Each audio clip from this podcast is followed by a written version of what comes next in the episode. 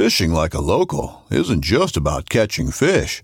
It's about connecting with the environment and the people who call it home.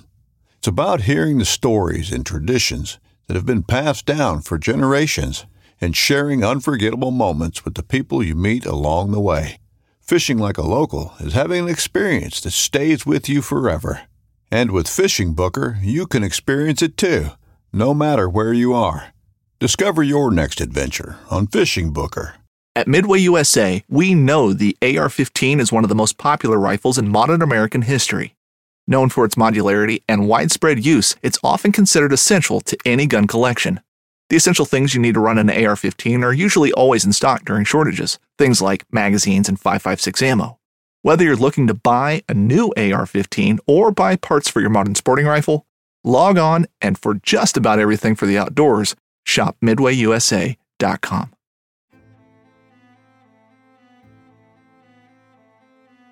So there's a reason why I started Blood Origins. And that reason is simple. Is that I wanted to convey the truth about hunting. It brings awareness to to non-hunters that it's it's more than just killing animals. How do I start it? Brittany. My name My name. is- oh, Does my hair look okay? It's fantastic. My name is Mike Axelrod. Start again. Yeah, I hated it too. Braxton, you said something in the car to me.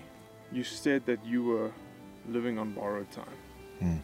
there's a perception around who hunters are, what we're supposed to be, and a a feminist that works for a non-profit that is a hunter that has only eaten wild game for the last 20 years is likely not the thing that people think about when it comes to a hunter.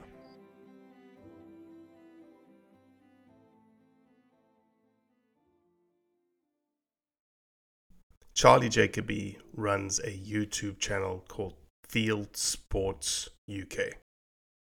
Field Sports is this amalgamation of global hunting, and they put out a show, about 30 minute, 45 minute show every Wednesday. It's phenomenal. If you haven't watched it, you need to go check it out.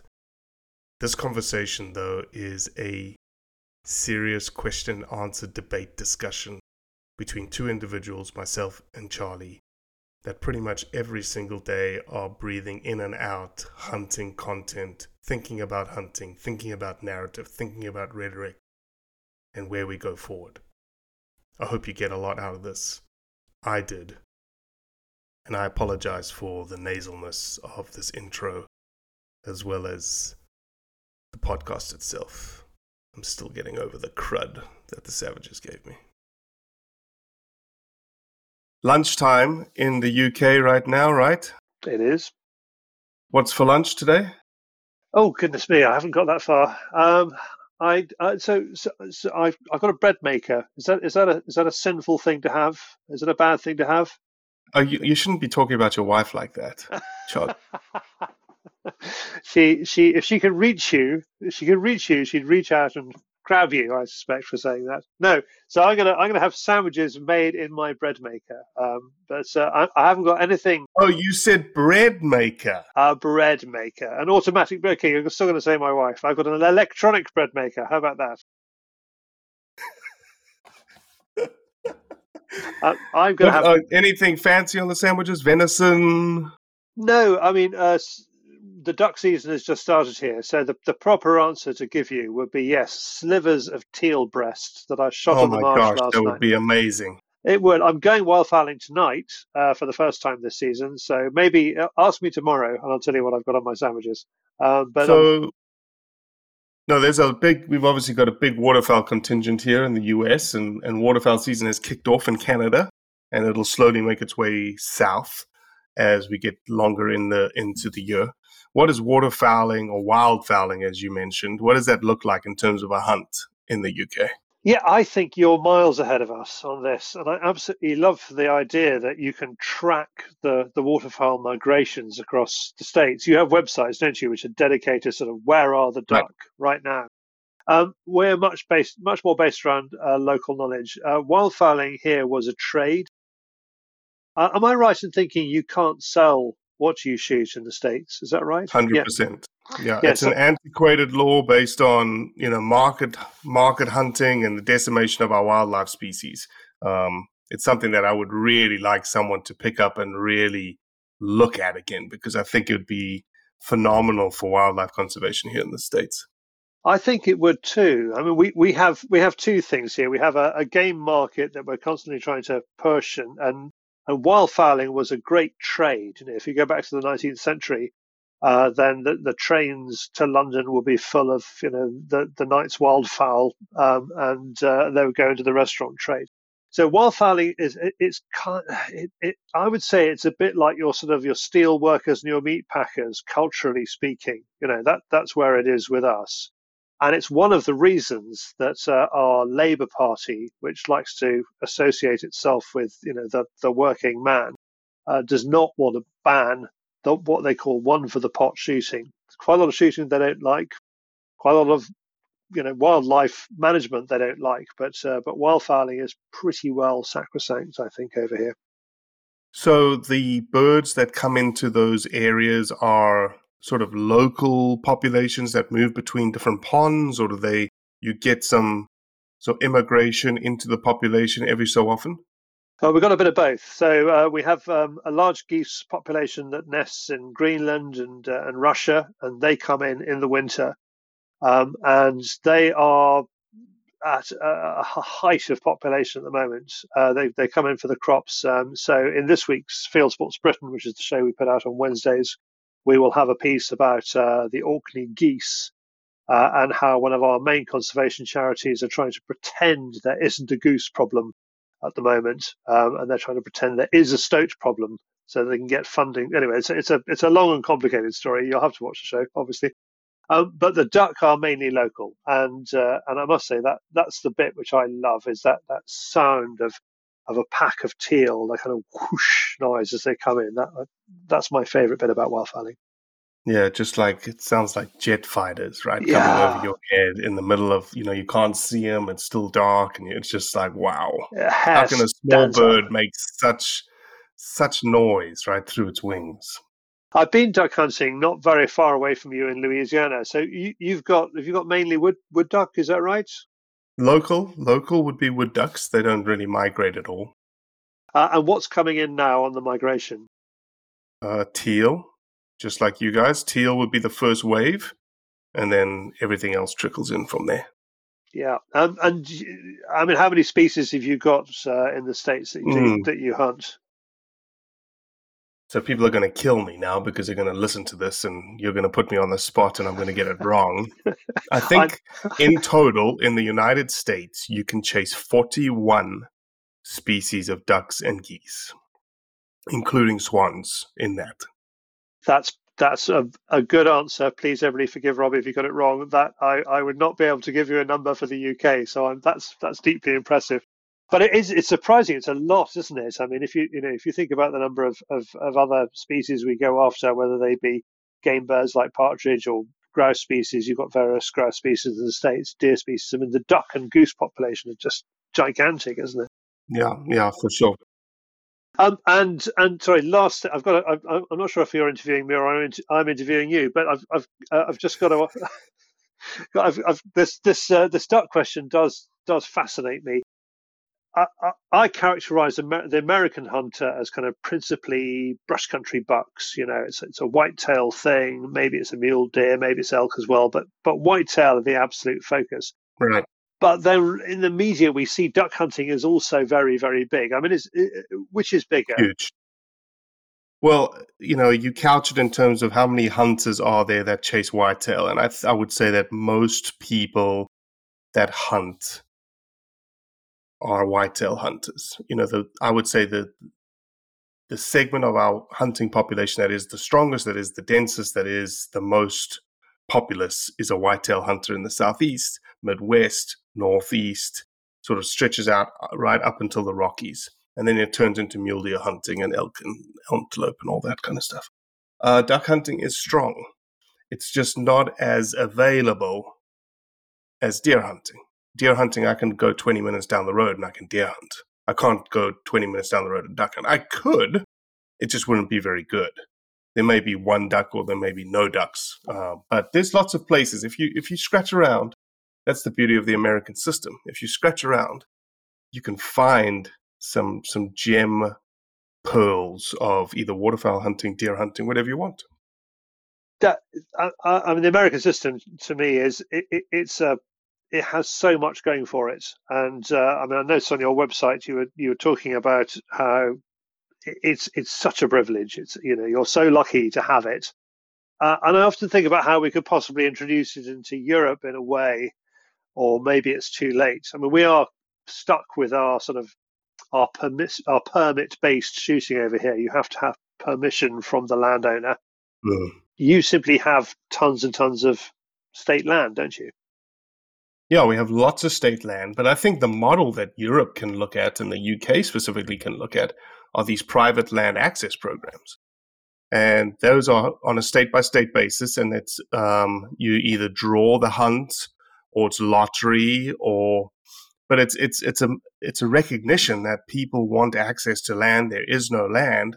Well, then private land say, okay, we're going to open it up, and they post it, and you know, there's there's a whole code of ethics tied to it, and it's a it's a very very well run program in various states. Like for instance, I'm going up to Wyoming to shoot an antelope. I drew a tag. Um, I can hunt any public ground in a specific unit, but then there's also a program called Access Yes, which is a certain block that I know I see I, I've got a map, and inside that block, all private ground I can access to. That sounds fantastic. I mean, that's that's exactly what we should. We, we have a problem at the moment because we got a, a certain amount of state land in forestry uh, run by uh, what we call our forestry commission, and they have a opaque-ish, not very transparent way of, of handing out uh, hunting licenses on it, hunting permits on it. But uh, the the private land access idea sounds sounds ideal for us, really. Um, when it comes to um, how it builds a sense of community, one of the things I really like about hunting in Germany and France is it is very much based around the village, you know, the the, the mm. ground. Uh, mm. Similarly, with our, our fox hunts, uh, and and also to a large extent with our with our driven shoots, you know, it is it's a lot of local people who are involved in it. Does private land access help with that at all? Does it build community? No, not really. The only way that it would build community would be if you are sort of group hunting, right? As friends coming together and saying, okay, we're going to put in all together on a group application. So from a tag system perspective, you can tag, you can apply individually or you can apply as a group. So you can get four of your buddies together or five of your buddies together and you all can hunt off one tag if you get drawn for it. Um, the other thing that popped into my brain from an English perspective that would really help from a private land, it would help the private land side of things, not just the, the, the public access side of things, is your management, right? You've got you've got deer management needs, you have predator control needs, and the public can serve those management goals I guess would you know, and here's the rub, here's the rubber where, where it meets the road, right? Is it would be cheaper. But you would also be in, in, in engaging in almost a because uh, because the UK has a private system built around deer stalking, deer management, selling of that game into the system. It'd be it would be a very fine line to walk, I would think we're having a debate at the moment in the UK uh, because of lockdown, because of COVID, because of the collapse here in the venison price, which is a big driver for you know people who go hunting, deer particularly. But we're having a, we're having a, exactly that debate at the moment. You know, we've got too many deer. Can we, as one, I think it was a Texas wildlife ranger put it, can we shoot our way out of this situation? Um, and I, I, think the answer is yes. You know, I think uh, I think it, it, comes down to a sense of responsibility for, for the land and you know the, the countryside and the and the wildlife that live there. And, and if you've got that, then yes, assuredly you can go out and solve your deer problems. And I, and I, there's a kind of a a myth really here about the evil landowner who tries to maximize mm. the number of deer on their land so they can raise an enormous amount of money from stalking. I mean, the reason it's a myth is nobody here has made a lot of money out of deer stalking, as we call it, deer hunting. You know, prices yep. to hunt a deer here are expensive, but people simply don't get rich off it. Uh, that people who live on the ground do have responsibility for for their land. And the only places where I see a massive overpopulation, you know, where I see actual sick deer, deer dying of disease, is people who don't like the idea of hunting at all, who've just banned it, you know, fenced the deer in. We, we have an anti hunting organization here called the League Against Cruel Sports. They experimented with a, a, a, patch of land quite near me in the West Country where they, they said no shooting, no killing, nothing. And it was awful. The locals were having to break into the land and, and shoot these poor deer that were staggering around starving and diseased because that you know there's this ideology that somehow they'd be all right was was not working. Nature will take care of herself, right, Charlie? Yeah, no. well, look, we're ten minutes into, twelve minutes into this podcast, and we haven't even formally introduced you. That's what happens. um, you did allude to Field Sports Channel, so Charlie Jacoby, um, please go ahead and introduce yourself. Well, hi, thank you, Robbie. My name is Charlie Jacoby. Like you, I, I came over on a, a, a boat from uh, from Upper Germany, and uh, uh, I think they're probably still struggling with your name, and they're still struggling with my name. Um, and um, I run with uh, well, there's ten of us now. Uh, an outfit called Field Sports Channel, which is principally a YouTube channel. We produce a weekly TV, long form TV show called Field Sports Britain, which aims to show the best hunting and shooting and fishing wherever it takes place, anywhere in the world, but with a bit of a British platform attached to it. Uh, and we've had a good run. We've we've had uh, 12 years, and we've we've been lucky enough to be on YouTube. YouTube has, you know, been very good for our audience, uh, our audience figures. I'm not sure about our audience themselves, um, and, uh, and and thankfully that maintains. Yeah, it's fantastic. I really enjoy uh, every Thursday for or Wednesday or Thursday for us um, to get your content and to watch it and uh, the animatedness of the you know the the English style presentation is something that uh, I, I very quite enjoy. We uh, and obviously you're the head of that. We know nothing about showbiz. That's our that's our basic English problem. We just can't do the entertainment industry like like like you can. But uh, the great thing is, as you know with Blood Origins, as you have shown with Blood Origins, the story value of what we do is magnificent. And I cannot understand how, I mean, in Europe, largely, even to an extent in America, the, you know, the main TV channels have basically abandoned the narrative strength of hunting and, and just kind of moved away from it. You've got to be out of your minds, really. Why has that been the case, Charlie? Like, we should be the best storytellers in the world. Well, I don't think it's a conspiracy of a smoke-filled room. You know, I don't think there are senior CBS executives getting together and saying we're not going to do hunting anymore because it's bad for people. Uh, I think it's it's. I think there is a, a, a kind of cultural um, sort of like institutional racism. There's a sort of institutional cultural thing going on where people don't even know they're doing it. We, ha- we have a part of London where Tony Blair came from called Islington. And I think it is fair to say that, you know, most of what we see on our national broadcasters are what would be acceptable to a dinner party in Islington. Um, and I think it's probably fair to say that, you know, there are parts of New York that have absolutely no connection with hunting. Sure. And, yeah, absolutely. And there, and there, are going to be TV executives who, who think the same way. Um, uh, we're, we're just I'm currently uh, just trying to get together the idea of a of a road show. So we take Field Sports Channel out to the village halls of of the UK, uh, and I'm uh, chatting to a, a producer, uh, a, a director, theatre director, because this has to be you know theatrical entertainment as well. Uh, and and he has he has that sort of standard issue media cultural heritage where he kind of doesn't get it. You know, he doesn't mm. understand but he's gradually understanding, first of all, the narrative strength of hunting, you know, the fact that it makes a great tale.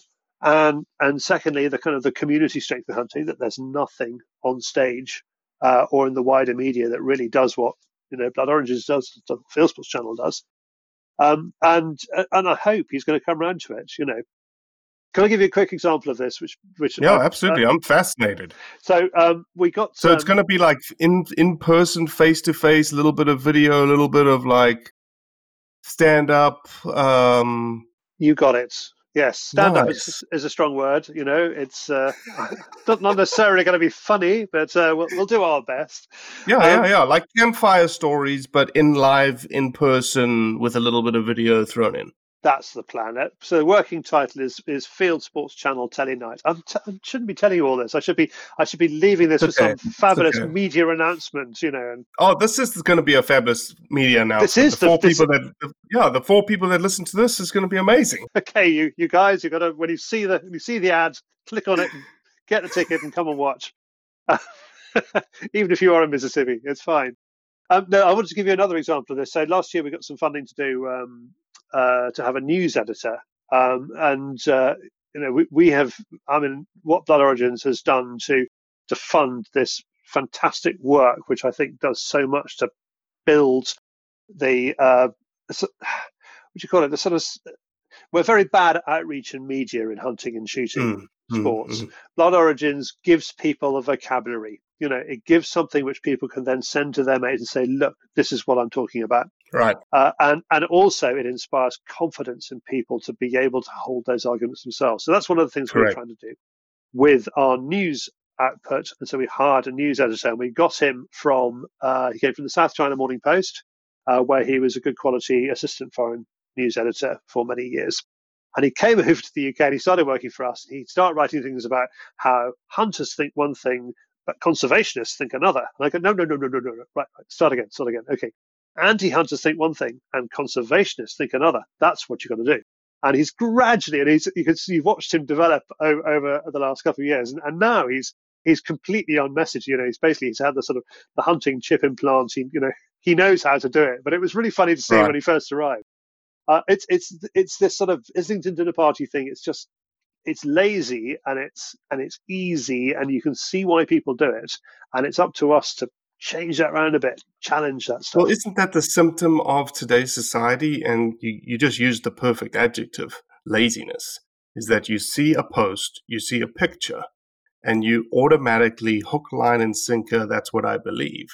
And instead of, you know, 10 years ago, you'd look at the picture and go, hmm, that picture doesn't look right. Oh, that picture was actually taken eight months ago in a completely different context. Oh, that journalist just wrote something, but if you fact check that piece, it actually is wrong. And that journalist is not going to put out a, oh, I'm sorry, I was wrong piece, even though they meet, they touch 10 million people. I think that's exactly right. I think we're we're in a kind of complicated area here because you know you and I are broadcasting from a position, uh, and it is likely that most of the people who listen to our stuff agree with us. Now, I think the wonderful thing about the internet is it is also likely that a proportion disagree with us and listen because they disagree with us, and I'm just so happy that we we reach those people. But if you start from that position, then are we also guilty of what would you call it? Uh, you know, propping up our our listeners, Absolutely. our viewers. Yeah. So is that a bad thing? Is that a bad thing, or is that not a bad thing? I think it's a bad thing when we ignore the truth. Okay. So um, then you get into degrees of truth, and this is where I don't think it's a bad thing, um, because so this is an example I often often trot out. So forgive me while I trot it out. It, it's fair to say there's a perception in the UK that you know some Americans go to Africa to decorate their houses, True. and I've got lots of Chinese Chinese friends. They just don't get that. They don't understand that, and some of my British friends don't really get it either. And I've been hunting in China, and in China they like to wound animals. They like to injure them um, and birds because it keeps them fresh on the way to the kitchen.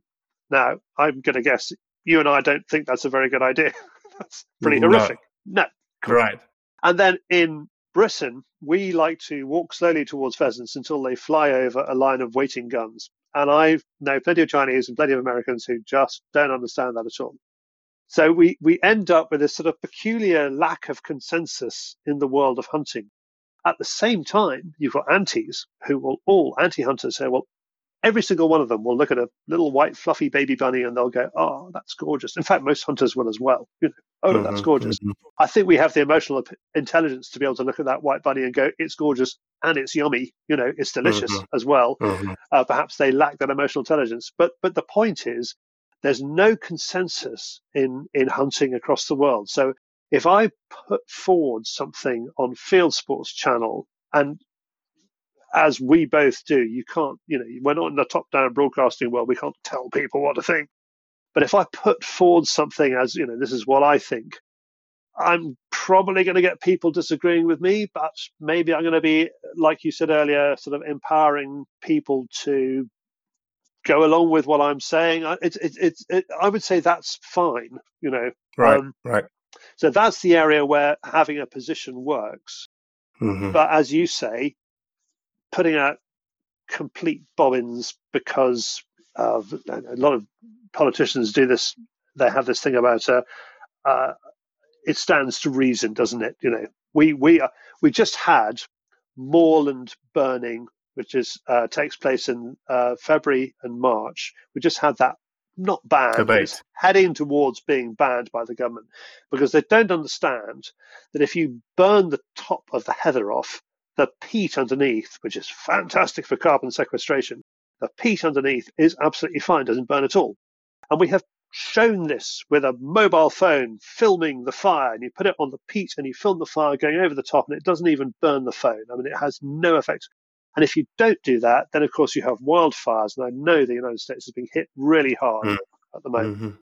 So it's that stands to reason thing that the government looked at and said, well, set fire to the moorland stands to reason it burns the peat underneath, we'll ban it. And that's that's the kind of stuff I want to stop.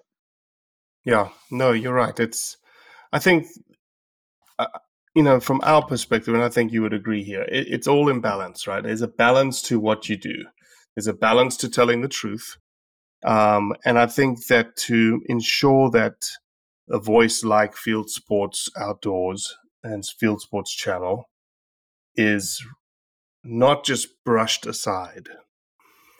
There is an element of what you do that needs to be, yeah, we see that.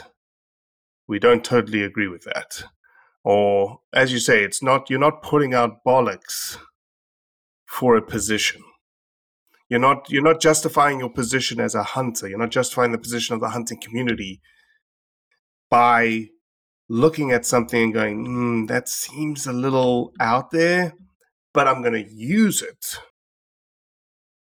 to go, bolster my position, which is the typical, you know, any political uh, positioning to gain favor, to gain popularity, to gain engagement seems to be the norm nowadays.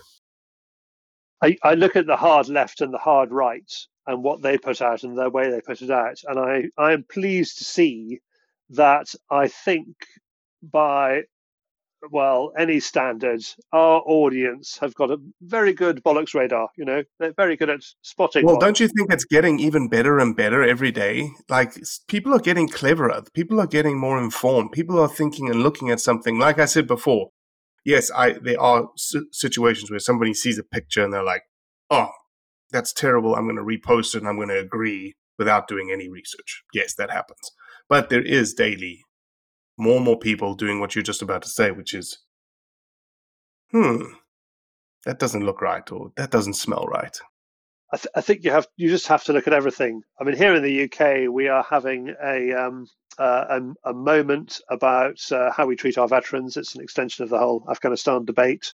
Uh, we had an armed forces government minister on the media this morning pointing to a suicide note that was posted on Facebook and that a lot of people had looked at and shared. And by by about nine o'clock in the morning, that armed forces minister was having to track back and say it's just possible that suicide note was a fake, and I might have made a mistake, and I uh, but but I stand by the principle, he said. Right. So you know, just be careful. Whatever you see, it's not necessarily true.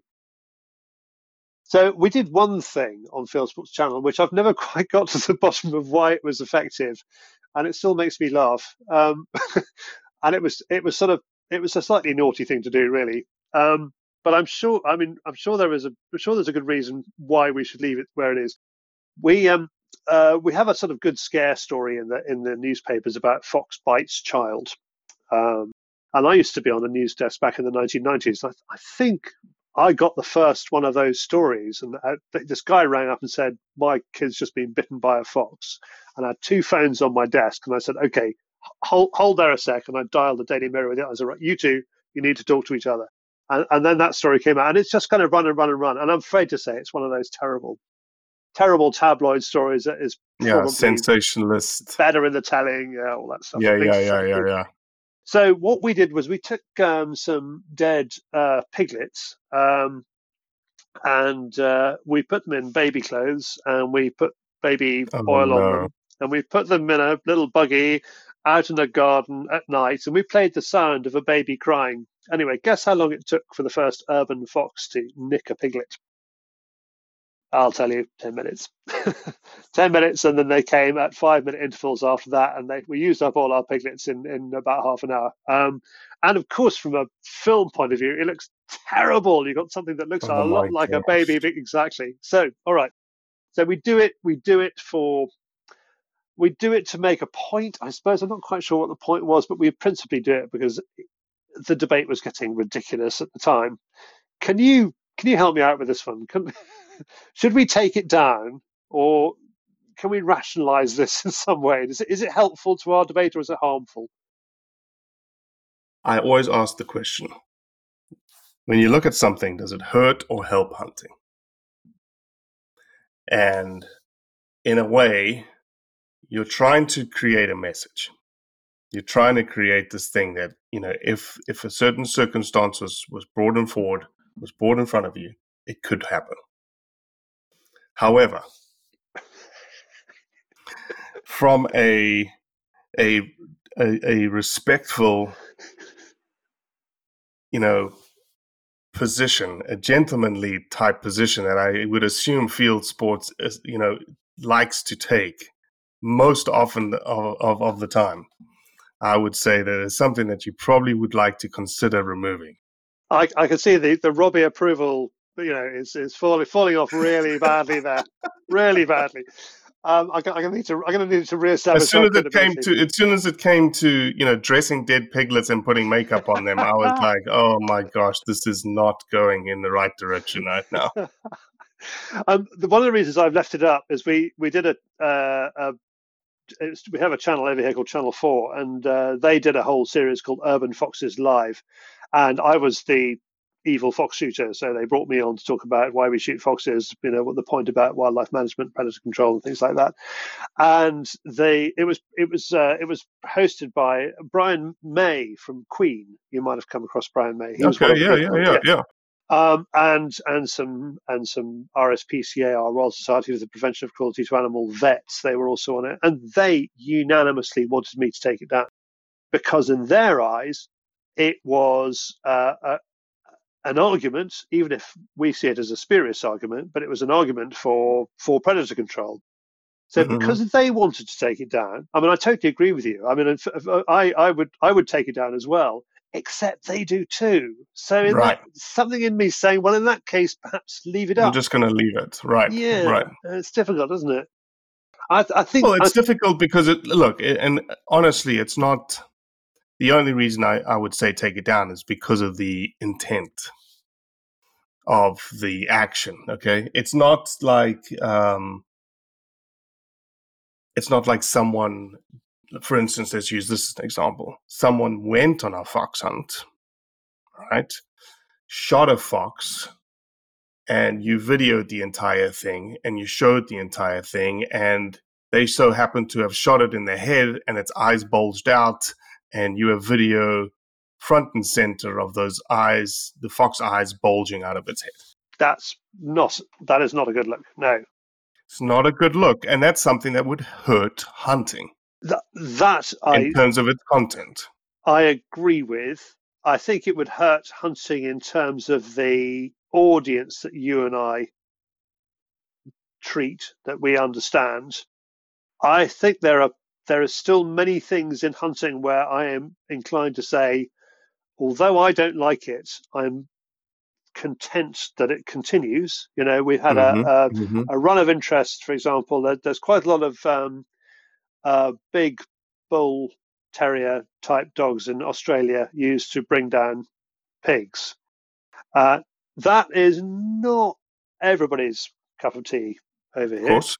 Um, Yep. But it's from an Australian point of view, it's absolutely fine. So you know, what Yeah, same I'd- in same in America. They use big catch dogs, big catch bull, um, bull master, not bull masters, but bull bull lurcher, terriers. bull as you say. lurcher Yeah. type things. Yeah, exactly. Yep. It- so they've got to be able to run, and they've got to have jaws like vices. Yeah. Yep. Um, I mean, I must say, I, I admire the dog breeding, but um, but it's just not something I would do. And then you know, internationally, when we've been filming, I've come across things in uh, in China. Somebody asked me to take an 80 yard shot on a goat with six shot, and I said. No, thank you very much. In my opinion, that will just annoy it. Mhm. Um, no, but sure. but then you see, for them that was perfectly normal. So I, it's, it's tricky how how how judgmental we allow ourselves to get. Well, it's all context, right? It's all context and consequence, right? So it's like the idea of wounding an animal culturally to us in the US and to you in the UK is abhorrent, right? It's, that's just not what we do.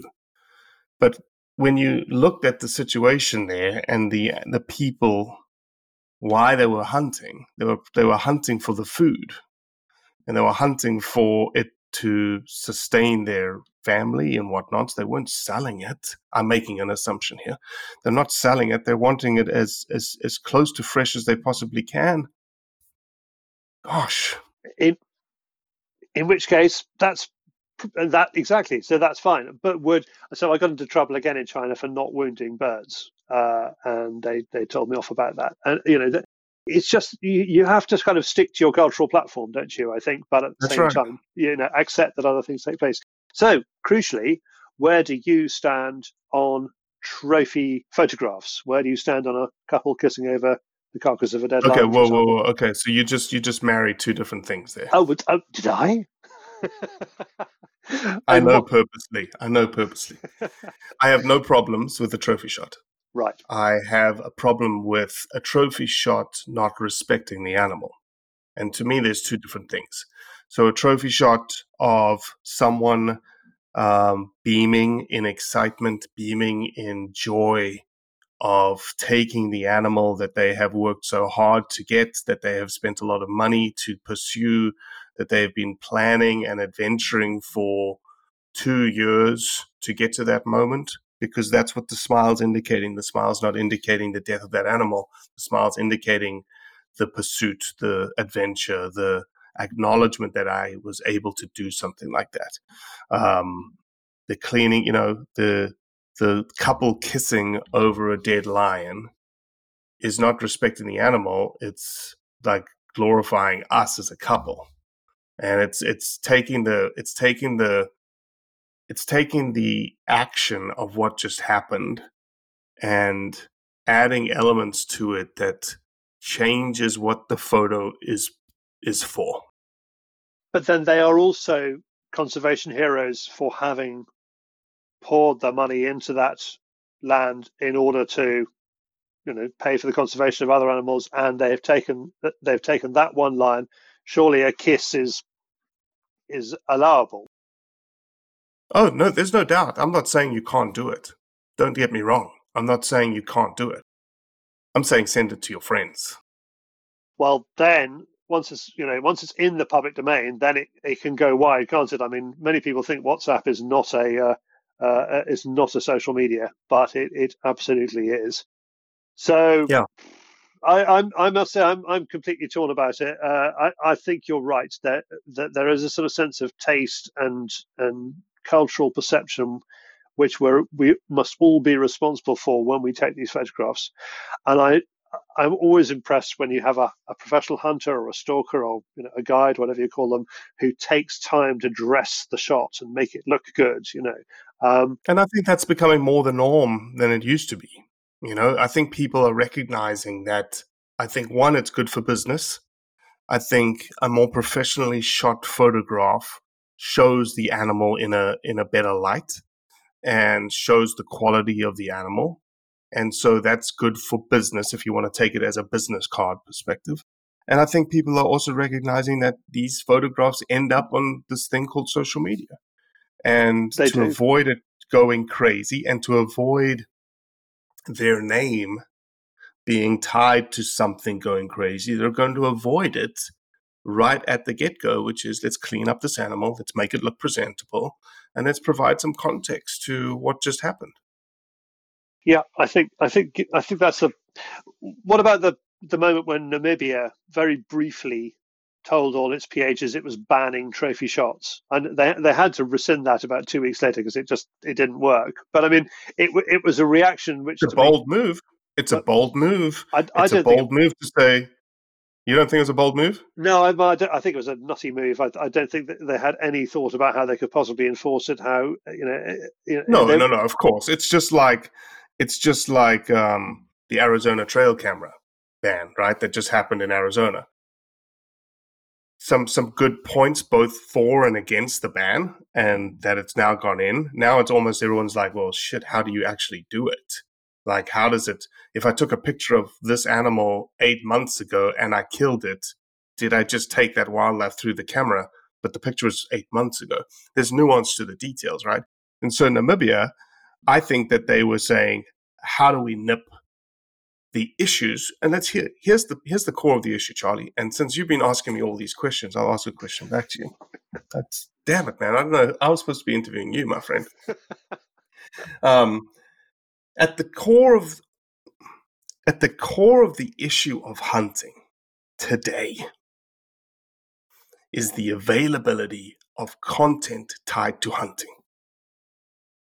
Agree or not agree? right. Just run that. Uh, run that again. So at the core of The core issue issue that hunting faces today is the availability of content. Do you mean like video content or? is the availability of shitty, let me add an adjective, shitty ah, Yes. photographic and video content. Agree or not agree? I uh, agree, but I'm not going to let you get away with a yes no answer to that one because um, so when we started Field Sports Channel, um, uh, one of the things we wanted to film was pheasant shooting, uh, which you know, as I said, many Americans don't necessarily understand. Uh, it's a very community-based uh, thing.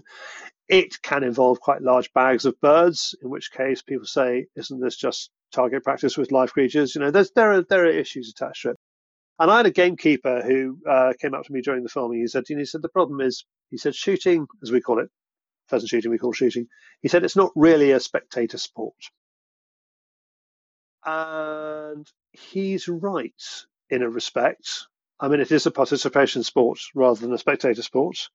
And to put it onto television, even the best shoot in the world is not necessarily going to produce 100% likes as we as we now as we now view the world. And we had this debate quite long and hard within Field Sports Channel with the gang to talk about you know how if he's right, we should stop Field Sports Channel, frankly, um, because you know if if we're doing harm, then this is not really working for us. And we came round to and maybe this is cognitive dissonance, and maybe this is self justification, but we we did come round to the idea that it's not quite true to say that unless you're on Facebook, you don't exist. But unless you can be loud and proud about what you do, unless Correct. you can make a sport available to a wider viewing public, unless you are able in a media arena, it is a it's an arena, you know, Correct. um, Yeah. unless you're able to stand up for what you do and filming it and presenting it as one way of doing that, then maybe there's an argument, if not from you, certainly from other people, that you shouldn't be doing it either. So, in that respect, filming on hunting continues. Shitty filming on hunting, well, that's that's a difficult one. You can't stop it. You know, you can't. I- I, think one of the points which never seems to come across whenever somebody puts up something that you know that doesn't work, and I've got a good example. We had a stag shot in water, a red stag shot in water by a client, uh, and it went onto WhatsApp. And this is why WhatsApp is actually um, proper social media because from WhatsApp it was shared to wider groups, to wider groups. In fact, it's Mhm. onto Facebook, and onto Twitter. its way Yeah, Yeah. Exactly. So, what can you do about that? Well, not very much. Um, admit it has happened, move on. I think the one thing you can do is point out that we are a very, very wide group of people. You know, an awful lot, we might be a minority, but an awful lot of people hunt and shoot. And there's bound to be some cock ups, as we call them in the UK. Um, one one more quick example. We we uh, have been told on the national media in the UK that the hunters of Malta are the bad guys for shooting um, turtle doves. Turtle doves are Right. Uh, Right. there's there's a lot of turtle At the end of their migration. Uh, well, during, well, during their migration, exactly. yeah. And we were told that was bad too. So we went and investigated in Malta um, several times, and we worked with the Maltese Hunting Association, the FKNK, and we've discovered many things. Uh, like, for example, two million turtle doves are shot in Europe every year. They're not that rare. Five thousand only are shot on Malta. They breed Yep. more turtle doves on Malta than they shoot. I mean, there's, there's a lot Yep. of stuff, but Malta Yep. The antis wanted to kind of get Malta as a you know as a scalp. They wanted to kind of say we got a Mhm. we got a ban in the EU member state. Mhm. But I think the thing that was most crucial for me about Malta was a lot of people in Malta. It's not a big island, seven miles across. A lot of people there hunt, um, and they had a, a referendum about it, and the hunters won. Now there's an argument to say that the hunters won because they. uh, They, while the anti-hunters got the Catholic Church on their side, the hunters got the, the local motoring federation on their side, which is a much more powerful organisation. Um, but but that said, if, if you if you go back to the 1990s, there were newspaper front pages then of a guy who'd shot a he shot a pelican. There's a picture of him holding up a pelican on the front page of the paper saying, "Look what I shot! Isn't that amazing?" And you have got to move that culture around from there to shooting pelicans is not always a good thing. so you know a lot of a lot of what the anti says about the the abuses that go on in shooting. Well, if you if you have been able to move that tanker round in just thirty years, I think you've done pretty well considering the number of people Sure. involved. So I Sure. think. uh, But but yeah, but okay, forgiveness is a difficult thing, isn't it? going back to the question, Yes. you just gave us two examples: yes. a pelican and a red stag. That was shitty content. By our standards That- today. that by our standards today and maybe not just just maybe shitty is the wrong adjective content that hurts hunting okay you just gave us two examples of content that hurts hunting that is the primary issue the core issue that we face as a hunting body to defend what we do No, I'm now going to come down on no because it's going to happen. It's always going to happen, and and, and there's what So if it's not content that hurts hunting, that is the core of the issue facing hunting today, that you just vehemently said no, then what is it, Charlie? there's something bigger and more profound across society that probably does the most harm. That probably does more harm than content that is bad for hunting. And that is, I think, an attitude across uh, social media, which I know we don't necessarily have to live our life through social media, but you know, it is a reflection of what we do. That people will look at a thing and they will say, everything I do and above in the context of that thing should be allowed, and everything below what I do should be banned.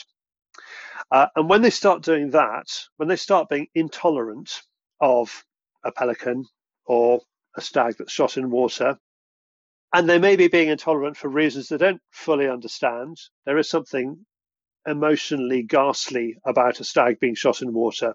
You know, frankly, as far as the stag's concerned, makes no difference whether it's shot in water, inland, or up a tree. But uh, for, for for the viewer, it looks terrible.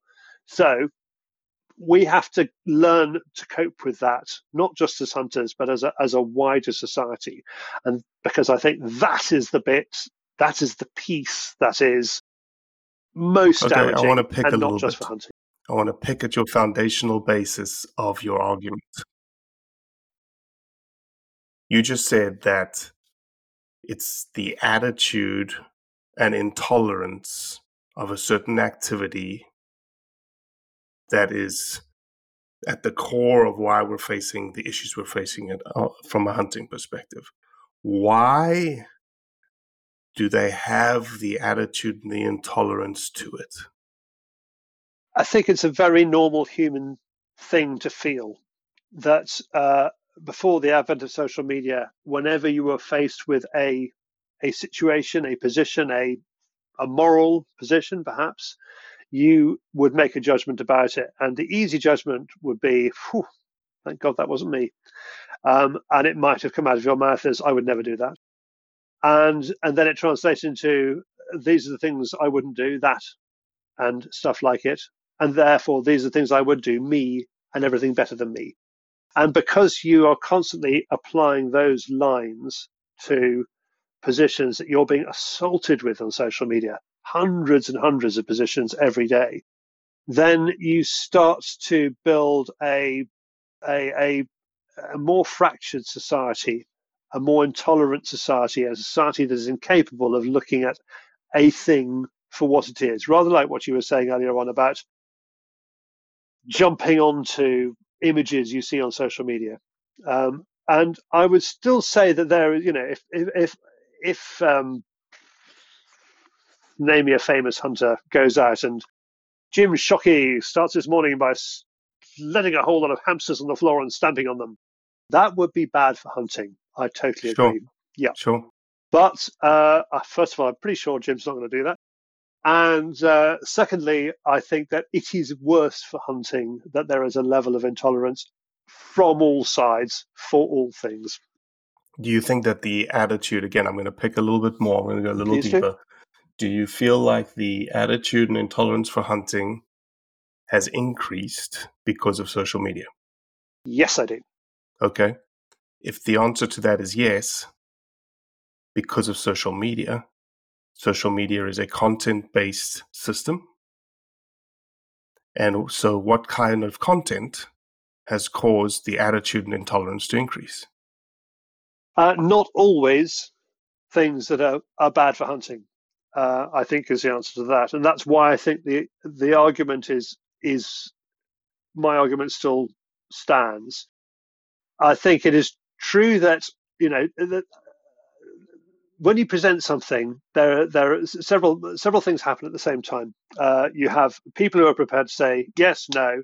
A lot of people are prepared to sit back and wait to see what the world says, and and a sense of the back foot about a subject. So we had a um, we had a stag uh, on a bit of ground near me called Exmoor, um, and uh, uh, it was a pretty good stag. It was nine years old. It wasn't amazing. Uh, somebody shot it, and we had a TV personality at the time called Johnny Kingdom. We're going about 25 years now, and Johnny Kingdom said to the newspapers that was the biggest stag in Britain, and it was called the Exmoor Emperor. So okay, so he immediately Cecilizes the stag, you know, he gives Yep, it a name. yep. Okay, and everybody is going, oh, it's terrible. Stags shouldn't be allowed. Shooting stags shouldn't be allowed. Nothing should be allowed. It's awful. These people should be sent away, and you know, usual sort of thing. And the hunting community, the stalking deer stalking community, were were on the back foot for about a week, and so this story grew uh, like like it did with Cecil. It grew. It it kind of spread like a little cancer through the media. And by the time anybody from the hunting organisations stood up and said, "Look, it's just a stag. Get over it," it was too late. You know. Right, right. So, so uh, I, I think in that case, your kind of instant moral assertion um, system is is a bad thing because the easy thing to say is, "Well, I'd never shot that stag. I'd never done that," you know. And actually, you don't know, do you? Right. Uh, and then the other thing is, you have got like, a lot of people are sitting there waiting for you to say something or waiting for other people to say something, and you've also got a lot of people who are simply don't know what to say, have not got the vocabulary, like with Cecil. We did we didn't know how to explain that there was nothing wrong with that. However, by the time we did say it, you know, the damage had already taken place. So I'm going to go back to intolerance.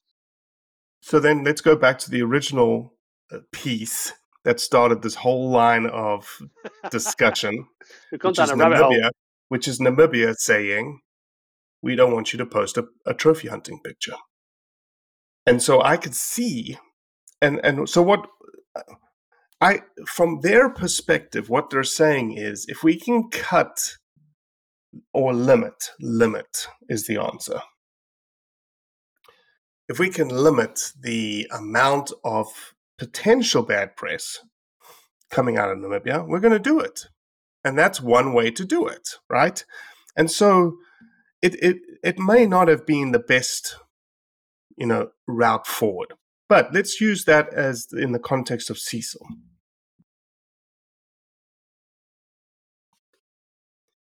How do we, and maybe this is the way to wrap this thing up, how do we not, and I think I know the answer because I think we're both in this world, how do we not position ourselves constantly to be on that back foot that we seem to be two weeks late to the party, that we seem to be, you know, always justifying sitting in the closet. The closet gets open, we come running out, we punch people in the face, and then we go back in the closet. I think one easy answer, and I hope you know this, is is we need Blood Origins to be there to give us a vocabulary, to give us the answers that will inform the way we react to those situations very, very rapidly, so that they don't become a problem. Uh, I think uh, there are and many collaborations with field sports And to be able to reach the audience that you have. Absolutely, and I, I, I, th- I also think there are many, many uh, landmines involved here as well. Um, I mean, I'm I'm not keen on uh, people posting photographs of uh, the hunter with the animal they've shot and the hunter's face has been blurred out or a big smiley face has been put over it because that makes people look like criminals. You know, Yep, That- yep. uh, it, it's it's a it's a If It- you're that- planning, if you're going to post a trophy shot, yes, if you've made that decision, yes, then the, you know the blurring part could be the hunter saying, "I don't want my face there." Well, then, It- if that's the prob- case, then take him out of the picture. Just take the picture of the animal, animal and or rifle not, is or not do Yeah. Exactly. Yes, yeah. So, so I, so I think that that is your your easy and quick answer. Um, but I also think there are there are lots and lots of problems we have to face. But I would like to, as a, as a way of wrapping this up, I would I would like to get across this idea of, of you know greater tolerance. Uh, if above all we show dignity, we show tolerance in our approach to life, we will be able to put across the benefits of uh, our sport much much more easily. I totally agree, Charlie. Well, um, I loved it. You are a uh, the typical uh, English gentleman in terms of understanding and enjoying. This is what people don't get to see because they don't get to see the video. Is that you quite enjoyed the the, the prod and pull of the debate of questions and lining questions up and, and posting, which I thoroughly enjoy because that's that's who I am. That's what we do at Blood Origins. Well, I enjoyed being prodded and pulled immensely, if that's the right way of looking at it. And uh, and and dear listeners, you have to know uh, Robbie is suffering from a um, back to school cold from his kids at the moment. So I think a magnificent performance by you. Well done. Thank you very much. I appreciate that. Well, I appreciate that, Charlie. And look, anytime, um, love to have you back. Uh, we have roundups that are very quasi field sports every week that we put on the podcast, like hear the crazy articles. We'd love to have you on that, but it'll be we'd have to get you up at like three in the morning because we we'll, we'll just change the filming so that uh, we'll switch roles. Me drinking coffee in the morning, you having lunch. Uh, we'll switch roles for that. But thank you, man. I really, really appreciate it. Love what you do. Uh, where can people find you? Fieldsportschannel.tv, easiest way. YouTube. Um, we we kind of nicked the word field sports. I think when we started it, it was just heading towards track and field, but I think we've now dragged it back to mean something like hunting. Perfect. Perfect. You're the man, Charlie. Thank you. Well, that's it for today. I appreciate you listening, as always. Leave a review, share it with your friends, and most importantly, do what's right to convey the truth around hunting.